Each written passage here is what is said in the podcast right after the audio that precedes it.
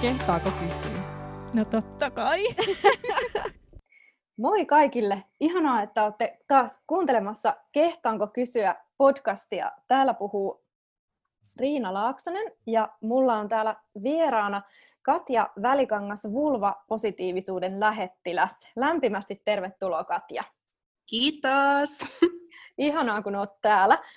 Kertoisit sä ihan ensin tuosta vulvapositiivisuudesta? Sulla on Instagramissa semmoinen tili kuin vulvapositiivisuus, niin mikä se oikein on? Vulvapositiivisuustili on sellainen, missä mä itse piirrän projektiin osallistuneiden äh, vulvista kuvia valokuvamallin perusteella ja sitten siihen tulee aina jokaisen vulvallisen oma kokemustarina ja ne kokemustarinat yleensä käsittelee vaikka seksuaalista hyväksikäyttöä tai kuukautisia tai nautintoa tai sateenkaarivähemmistöjä, että siinä niinku tuodaan näkyväksi silleen seksuaalisuus ja sen monimuotoisuus ja tärkeänä niin kun osana on niin kuin rikkoa häpeää, mitä ihmiset tuntee omasta alapäästään. Näin lyhyesti sanottuna. Kyllä, tosi tärkeitä, tosi tosi tärkeitä asioita. Ja itse asiassa miten, miten mä päädyin sua Katja pyytämään vieraaksi tähän podcastiin, niin oli, oli se, että mä huomasin tuolla Ylellä oli artikkeli tästä vulvapositiivisuudesta ja näistä sun ajatuksista myöskin. Ja, ja mua tosi paljon kiehto toi ajatus, että haluat rikkoa häpeää, koska sitä samaa me halutaan tehdä myöskin Nordic Fit Mamalla ja puhua asioista. Ja muun muassa tässä Kehtaanko kysyä podcastissa, niin kuin ollaankin puhuttu asioista niiden oikeilla nimillä ja kysytty kysymyksiä, mitä koskaan ei kehdata kysyä välttämättä edes ystäviltään, niin se on tosi tärkeää, että me puhutaan näistä asioista ääneen, koska tosi usein, jos meillä on vaikka mielessä joku kysymys tai joku häpeen aihe, niin muutkin ihmiset miettii niitä ihan samoja asioita. Niin siksi se auttaa ihan hirveän paljon, kun me puhutaan niistä ääneen. Jes, hyvä me. tota, joo, moni nainen tuntee tosi huonosti alapäänsä. Minkä takia sun mielestä olisi tärkeää tutustua siihen? No ihan ensinnäkin tulee mieleen se, että jos sitä katsoo niin kuin tai tarkkailee säännöllisesti, niin sitten huomaa semmoiset muutokset, että jos tulee jotain poikkeavaa, öö, esimerkiksi häpyhuulissa jotain muutoksia, voi olla tulossa joku paise tai kystä tai muuta jotain poikkeavaa, niin ihan se, että pystyy seurailla sitä että onko kaikki niin kuin ok, ja sitten jos näyttääkin vähän poikkeavalta, niin sitten siihen osaa niin kuin puuttua hyvissä ajoin.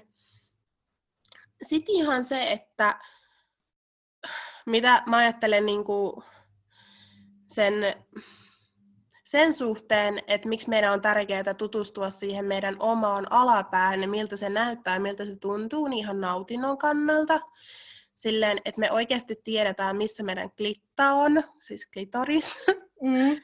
ja että niinku, et, et, mitkä asiat tuntuu hyvältä, että semmoinen niinku tulisi tutuksi, eikä vieraantuisi siitä, koska sit, kun lähtee miettimään oikeasti sitä, että tosi monet ää, tuntee just, tai kokee häpeää siitä, että on vaikka sulkumerkeissä vääränlainen karvotus tai liian isot häpyhuulet tai jotain semmoista poikkeavaa, joka ei mene niin kuin yhteiskunnan normien muottiin, niin sellainen niin kuin hyväksyvä katse ja tutustuminen itseensä, että hei, että mä näytän tältä ja mulla on lupa näyttää tältä ja se miltä mä näytän, niin on ihan ainutlaatuista. Ja sitten kun niin kuin katsoo sitä ää, omaa vulvaansa silleen, että hei, että on mun oma, ja ihan sama miltä se näyttää, mutta sitten miettii, että, että miten paljon se oikeasti tuottaa nautintoa, tai vaikka klitoriski, se on meillä pimpillisillä niin oikeasti, se on luotu meille nautintoa varten, että miten siistii,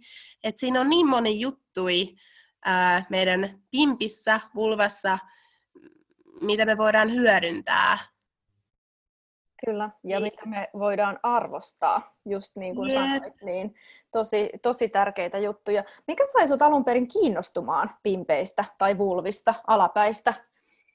Öö, no varmaan ihan alun perin niin kuin oma häpeä ja semmoinen tosi huono seksuaalikasvatus, että jos mä olisin saanut parempaa seksuaalikasvatusta tai sitten mun käsitykseni ei olisi ollut vain pornomaailman pimpit, niin mulle ei sekä tullut sellaisia kysymyksiä, että, että onko mä niinku epänormaali, onko mä ruumaa, kuka ei halua mua. Semmoinen niinku ehkä tavallinen ajatuskehä, mitä niin kuin jokainen nuori miettii jossain vaiheessa elämäänsä, mutta kun ei ole ollut sellaista niin kuin vertailupohjaa, niin sitten mä päätin, että mä en halua, että yksikään joutuu enää semmoiseen tilanteeseen, että joutuu miettimään, että onko mä epänormaali, koska mun mielestä ei ole olemassa epänormaalia pimppiä, kaikki on ihania erilaisia, ja nimenomaan se erilaisuus tekee siitä sen kauneuden, se olisi kauhean tylsä, jos kaikki pimpit olisi samanlaisia, mutta se, että niinku seksuaalikasvatus ja oma häpeä on ollut silleen, että et koska niistä asioista ei ole puhuttu mulle nuorena, niin se on rajoittanut ihan hirveästi, niin kun vaikuttanut oikeasti vaikka mun niin kun, äh, ma- kaikkiin sellaisiin mahdollisuuksiin edes harrastaa seksiä yms, kun ei Kyllä. tiedä niin kun, itsestään yhtään mitään.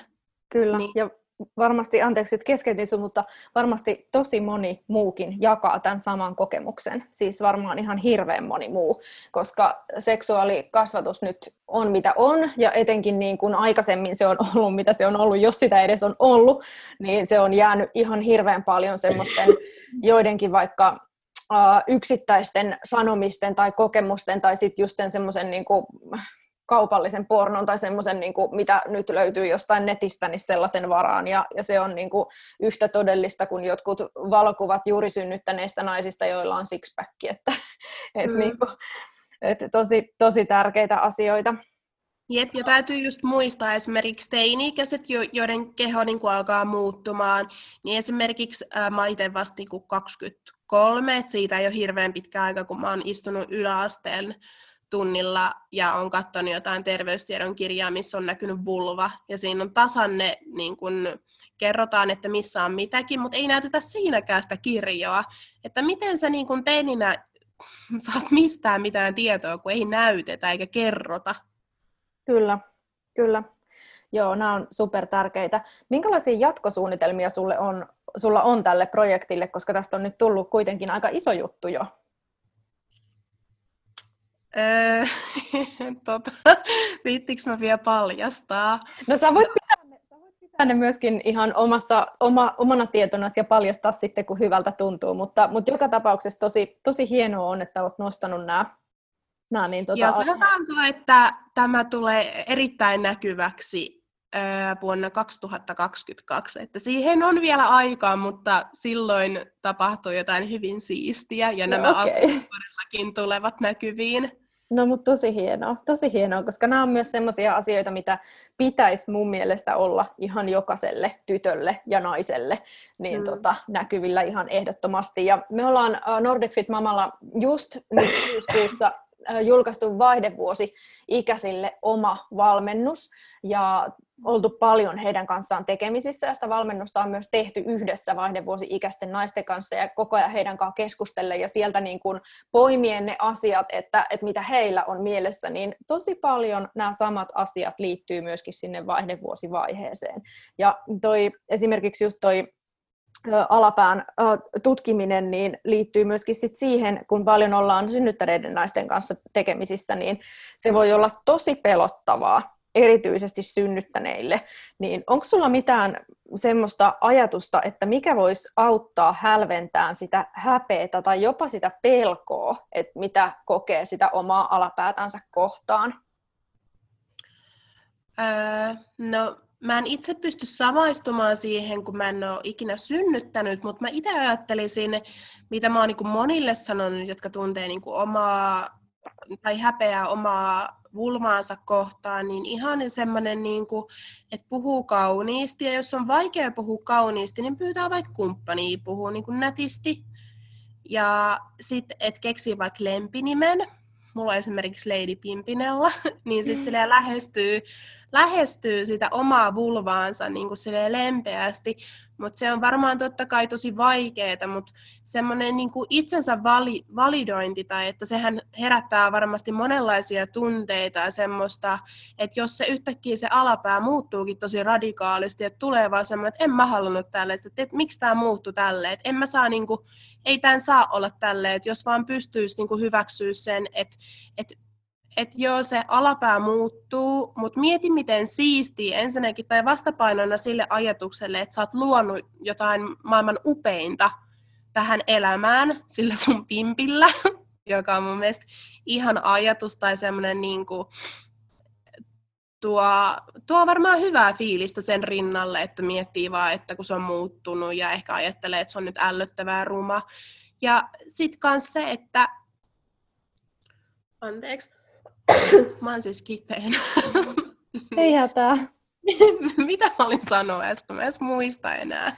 No, puhuit siitä, että sitä omaa pimppiä voi lähestyä lempeästi, ja mä niin kuin tota, tuon tosi paljon tota samaa ajatusta aina synnyttäneille naisille myöskin niin kuin omaa kehonsa kohtaan, koska se keho on muuttunut raskauden ja synnytyksen niin kuin seurauksena ja samalla lailla se alapääkin voi olla muuttunut, niin mun mielestä toi mitä sanoit, että, että sitä alapäätä voi lähestyä sille lempeästi ja sille voi koittaa puhua kauniisti, ihan vaikka omassa mielessään. Samalla lailla niin kuin on tosi tärkeää puhua sille omalle kropalle, joka on tehnyt mun mielestä kanssa ihan maailman upeimman jutun. Se on luonut uuden elämän. Miettikää, miehet ei pysty tämmöiseen, naiset vaan pystytään. Niin, niin se on tosi tärkeää, että me arvostetaan sitä meidän kroppaa. Se on myöskin meidän koti, missä me asutaan ja mun mielestä meidän velvollisuus on pitää siitä huolta ja puhua sille kauniisti ja nätisti. Ja, ja se totta kai myöskin sitten näkyy, kun me ollaan sinut itsemme kanssa ja pimppimme kanssa ja jokaisen niin kuin kehon osamme kanssa, niin ilman muuta se näkyy myöskin ulospäin semmoisena avoimuutena ja hyvänä fiiliksenä, vai miten sä koet? Näkyykö se ulospäin, jos on sinut itsensä kanssa tai kaikkien kehon osiensa?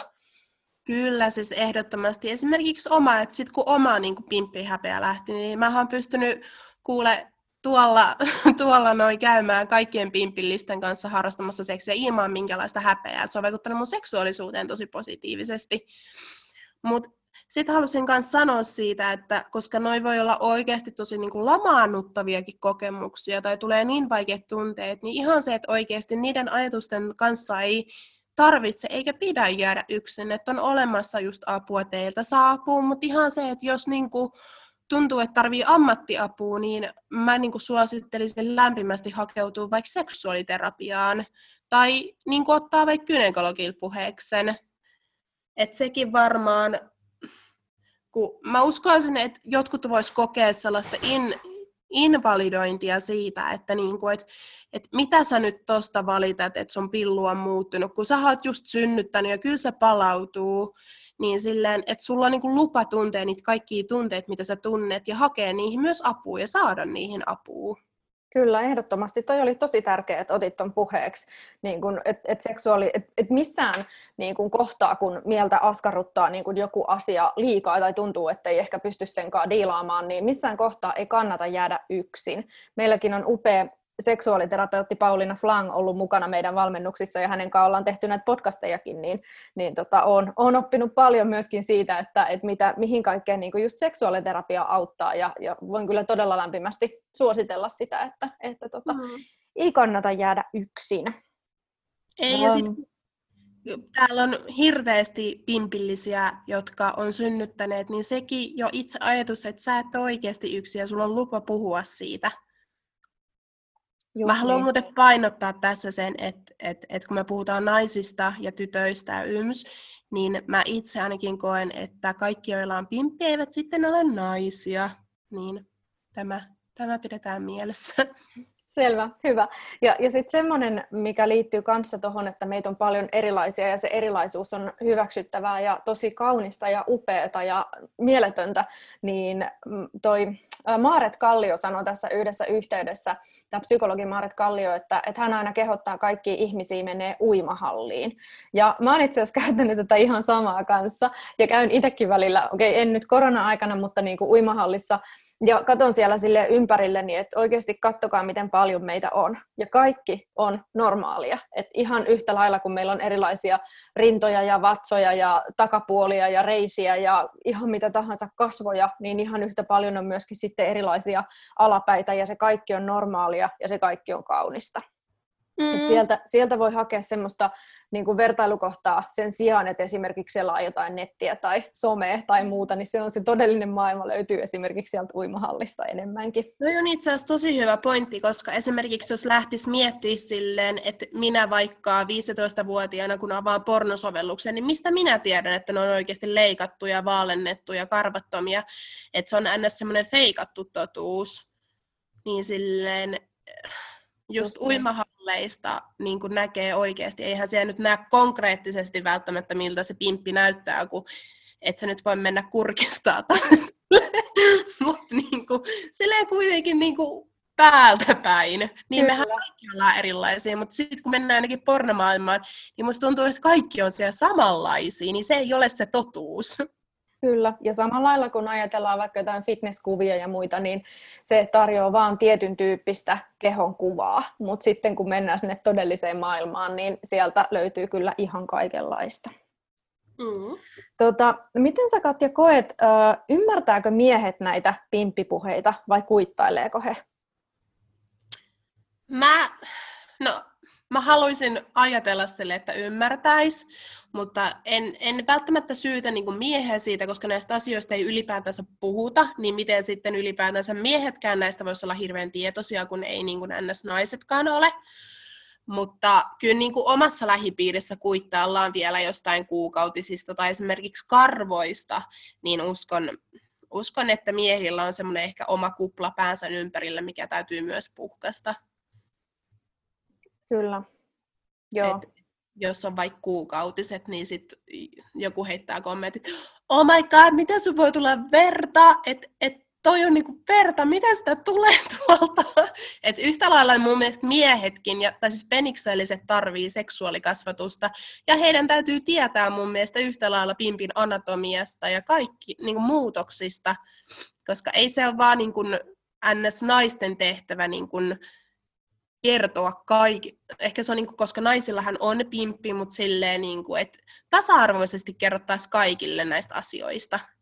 Kyllä, se olisi hirveän tärkeää ja myöskin sitten mitä tulee niin kuin, äh, raskausaikaan ja synnytyksen jälkeiseen aikaan, niin se olisi myös ihan yhtä tärkeää niin kuin miesten kautta kumppaneiden, niin kuin, että kaikki tietäisi niitä, niistä muutoksista, mitä se äiti käy läpi ja mitä siellä tapahtuu. Ja sitten taas kun mennään vielä eteenpäin naisen elämänkaaressa, niin myöskin siellä vaihdevuosi aikana olisi tosi tärkeää, koska ne on niitä viisikymppisiä, suunnilleen neljäviisikymppisiä naisia, jotka on ehkä uransa huipulla siinä vaiheessa, ja jokainen työelämässä törmää tämän ikäiseen naiseen, niin se olisi tosi tärkeää, että kaikki siellä ympärillä tietäisi sen takia, että ne naiset joutuisi kantaa niin kuin turhaa häpeätä ja ei myöskään joutuisi sitten niin kuin semmoisiin tilanteisiin sen takia, että ei vaikka ymmärretä, että nyt on kuuma aalto ja nyt jotain tapahtuu tai muuta vastaavaa. Ja, ja myöskin, että tasa-arvo työelämässä säilyisi, niin, niin olisi tosi tärkeää, että nämä, nämä kaikki tiedot olisi avoimia kaikille. Jep. Um, miltä susta tuntui silloin kun sun kuukautiset alkoi, oliko kukaan kertonut sulle siitä? Mä itse asiassa muistan, mä ollut, mä olin 12-11-vuotias, kun mun kuukautiset alkoi. Mä olin silloin vielä ala-asteella, olisiko ollut kutosluokalla. Mä muistan, kun meidän luokkalaiset tytöt puhu menkoista, ja mä en niin kuin, tiennyt, että mikä on niin kuin, menkka eikä sitä mulle koskaan niin kuin, selitetty, että mun ikätoverit niin naureskeli asialle, ja sitä vaan jätin se siksi, että ihan sama, että älkää sit kertoko. Ja ei meidän niin kuin, perheessäkään puhuttu asiasta, että vasta sitten, kun ää, mulla oli joskus mennyt kuuka- kuukautisverta pikkareihin ja sitten mä olin yrittänyt pestä niitä mun kylpyhuoneessa, unohtanut ne sitten kuivumaan sinne, että muutenhan mä olisin vienyt ne mun huoneeseen niin kuin piiloon. Äiti oli sitten löytänyt ne ja äidin reaktio siihen oli vaan silleen, että että alkoiko sun kuukautis, sit mä ihan häpeissä, että joo, että älä kysy tästä asiasta, että ihan supernoloa. Sitten se on silleen, että, että no, tuu sanoa, jos tarvitset jotain terveyssiteet, mutta en mä niinku saanut mitään silleen seksuaalikasvatusta tai sitä, niinku, että mitä kuukautiset on, tai että et, niin kun, onko nämä kivut normaaleja ja miten paljon sitä verta voi tulla, että mä en sano mitään sellaista perehdytystä. Ja mä jäin tosi yksin sen kanssa, että joo, että mä tiedän, että okei, äidit voi käydä kysyä terveyssiteitä, kun tulee menkat, mutta kyllä mä olisin tarvinnut semmoista henkistukea Ja en mä tiedä, oliko se sitten äidin oma häpeä, että hän ei mulle siitä sanonut, tai luuliko hän sitten, että hän tietää, mutta kyllä mä niin koen, että jokaisen vanhemman velvollisuus on seksuaalikasvattaa omaa tyttöään ja kertoa kuukautisista, koska se on tosi hämmentävää. Ja nyt mennään ehkä vähän ohi aiheen, mutta valkovuoto on vielä sellainen asia, mistä ei siitäkään puhuta. Mä muistan silloin joskus pienenä tai teininä, kun katsoin omaa alapäältä, omaa alapäätä ja sitten huomasin jotain valkoista, niin ei, mulla ei ollut mitään haju, mitään valkovuoto, kuka ei ollut koskaan kertonut mulle siitä, niin mä vaan purskahdin itkuun ja mä ajattelin, että mulla on joku syöpä, että mussa on jotain vikana vasta, kun sit parikymppisenä no ehkä vähän aikaisemmin, niin sain tietää, että se oli niinku valkovuotoa. Et miksi näistä asioista ei niinku puhuta, koska se on oikeasti traumaattista, jos ei saa niinku selityksiä ns. normaaleille asioille. Kyllä, ja toi on, toi on niinku tosi hyvä esimerkki siitä, että miten niinku paljon nämä vaikuttaa meihin ja miten paljon tuommoinen tapahtuma, miten niin kuin monta vuotta me saatetaan kantaa sitä mukanamme vielä niin kuin traumana tai semmoisena trauma on ehkä vähän niin kuin voimakas sana, mutta, mutta kuitenkin tuommoisena niin huolena. Niin, niin tota, ja samalla lailla sitten taas, niin kuin, mitä kohdistuu raskausaikaan tai synnytyksen jälkeiseen aikaan, niin siellä on ihan samanlaisia juttuja tosi paljon. Ja mä oon valmentanut montaa montaa naista, ja kun on selvinnyt, että, että johonkin asiaan, mistä he kärsii tai he kokee, että he ei ole normaaleita, onkin syy. Esimerkiksi vatsalihasten erkauma, sille, että vatsalihakset ei ole palautunut raskauden ja synnytyksen jälkeen, niin se reaktio on hirveän usein, että naiset purskahtaa itkuun sen takia, että ne huojentuu niin paljon, kun ne huojentuu siitä, että okei, tälle on selitys, että mä en olekaan epänormaali tai just mä en olekaan sairas tai niin kuin mä, en, mä en olekaan jotenkin vaan semmoinen, että mä en pysty. Niin noi olisi ihan super, super tärkeitä, että noista puhutaan. Se sanoit, että jokaisen äidin tehtävä olisi seksuaali kasvattaa tyttärensä tai vanhemman tehtävä, niin ihan yhtä lailla myöskin poikansa. Että näistä on varmaan tosi hyvä, hyvä myöskin niin kuin, sitten niitä poikia. Itselläni on kolme poikaa, niin tota, niitäkin sitten valistaa ja, ja tietysti monista muistakin asioista. Ja olisihan se hienoa, että jos jossain koulussakin tuotaisiin näitä asioita enemmän esille, mutta, mutta varmasti valitettavan vähän sitä tehdään, mutta, mutta ehkä tämä, että me puhutaan näistä ääneen, niin vie tätä asiaa toivottavasti ainakin niin kuin oikeaan suuntaan. Ja sitten jos ajatellaan, että tämän hetken teinit, niin jos me oikeasti tällä vältetään se, että siellä moni pääsee niin kuin tavallaan helpommalla eikä joudu tosi ikäviä asioita käymään läpi, niin sittenhän tämä on sen arvosta ihan ehdottomasti. Mm, jep, ja silleen, että kyllähän kuukautisista tänä päivänä onneksi puhutaan enemmän, mutta mitä, mitä sitten just nämä lihaksen erkaumat tai sit synnytyksen jälkeinen niin kuin kehon muuttuminen ja kaikkea. Et jotenkin musta tuntuu, että noista ei, asioista ei puhuta ennen vasta, kun ne on ajankohtaisia, että sä tyyli oot raskaan. Et mun mielestä noistakin asioista pitäisi puhua jo tyyliin, kun ihmiset ymmärtää ikätason mukaisesti noista.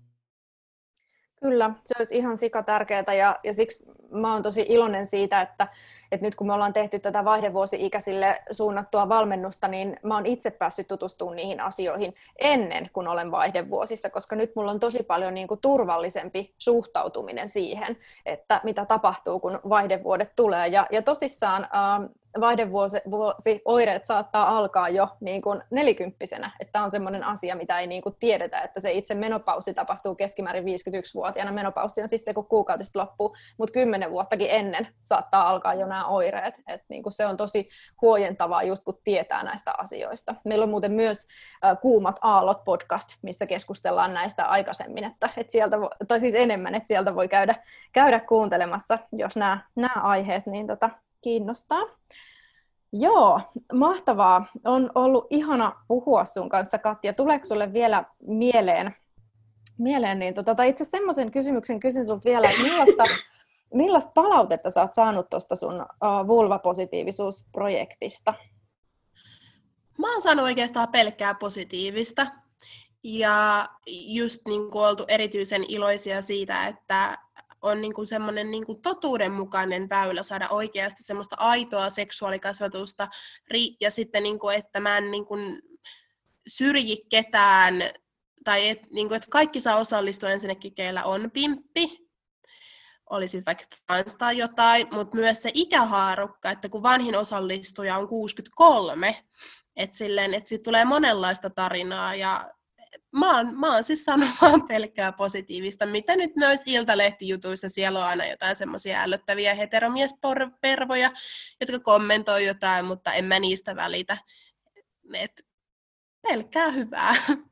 Ihanaa. Ja mikä tässä projektissa oli tavoite? Oliko se tavoite, että tuodaan näitä erilaisia tarinoita niin kuin näkyville? E, niin kuin erilaisten tarinoiden kautta murretaan niitä ennakkoluuloja, sitä häpeäkulttuuria ja saadaan keinoja, miten keskustellaan näistä asioista.